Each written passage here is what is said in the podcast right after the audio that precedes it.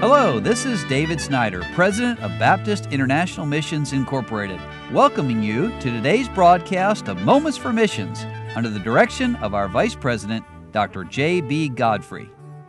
Well, this week, all, all week long, I've been talking from the book of Romans in chapter ten, and how can they hear without a preacher? And I've said several times, there are some people who need to go as that preacher, as that missionary, but how can the preacher go? Well, they're sent, and I've talked about that, but I've talked about it primarily from the individual standpoint.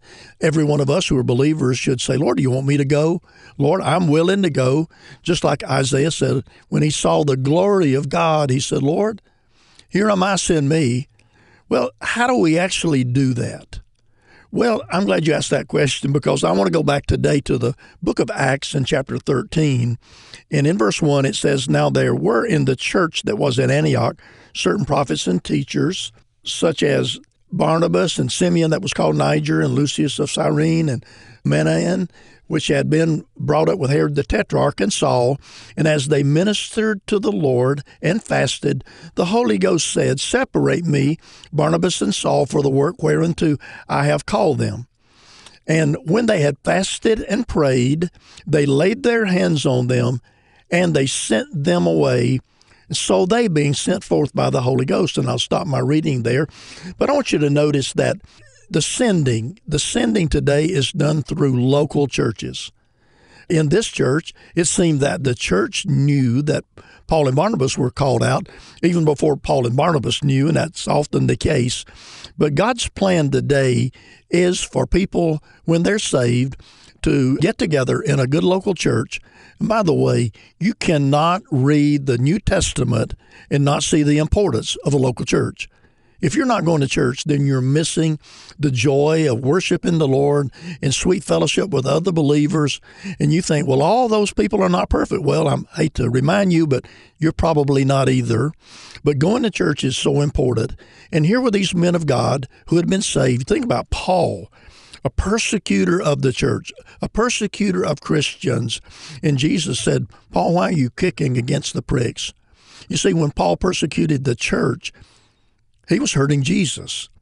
And Paul got saved, and now Paul and Barnabas and these other men and women in the church there in Antioch, and God spoke to them and said, I want you to separate these two men from me, and I want them to take the gospel around the world. And they did that, not in one day. They went out on one missionary journey, Paul and Barnabas, and later Paul and Silas, and then, of course, Paul and Timothy and Titus and, and others. But they went out of the church. And that gives all of us the privilege. Week after week, I get to, not every week, but many, many weeks of the year, I get to go to churches and preach about missions and see people surrender to go. But I also get to see people surrender to say, Lord, can I help send these missionaries? Well, that's what we're all about here at B I M I. We don't send them, local churches send them, but we are servants to those churches to help get them to the field. Because how can people hear if they don't have a preacher? But how can the preacher go if they're not sent? Well, churches send them, and missionaries present their burden in local churches, and those churches then covenant before God to give and pray and encourage these missionaries, and they go out to take the gospel of Christ around the world. There are those who are sent. There are those who are sending, and I hope you're part of that today. If God's not called you to go to some other place in the world and to devote your life to that, but God does want you to be a, a sender, a helper, an encourager. Write an email, write a letter, give an offering. Pray for the missionaries who are out on the field already that God would use them in a great way. You've been listening to Moments for Missions. For further information, please write to B I M I, P O Box nine, Harrison, Tennessee three seven three four one, or call us at four two three, three four four, five zero five zero. Or you can visit us online at w w w dot b i m i dot org. Until next time, may the Lord richly bless you.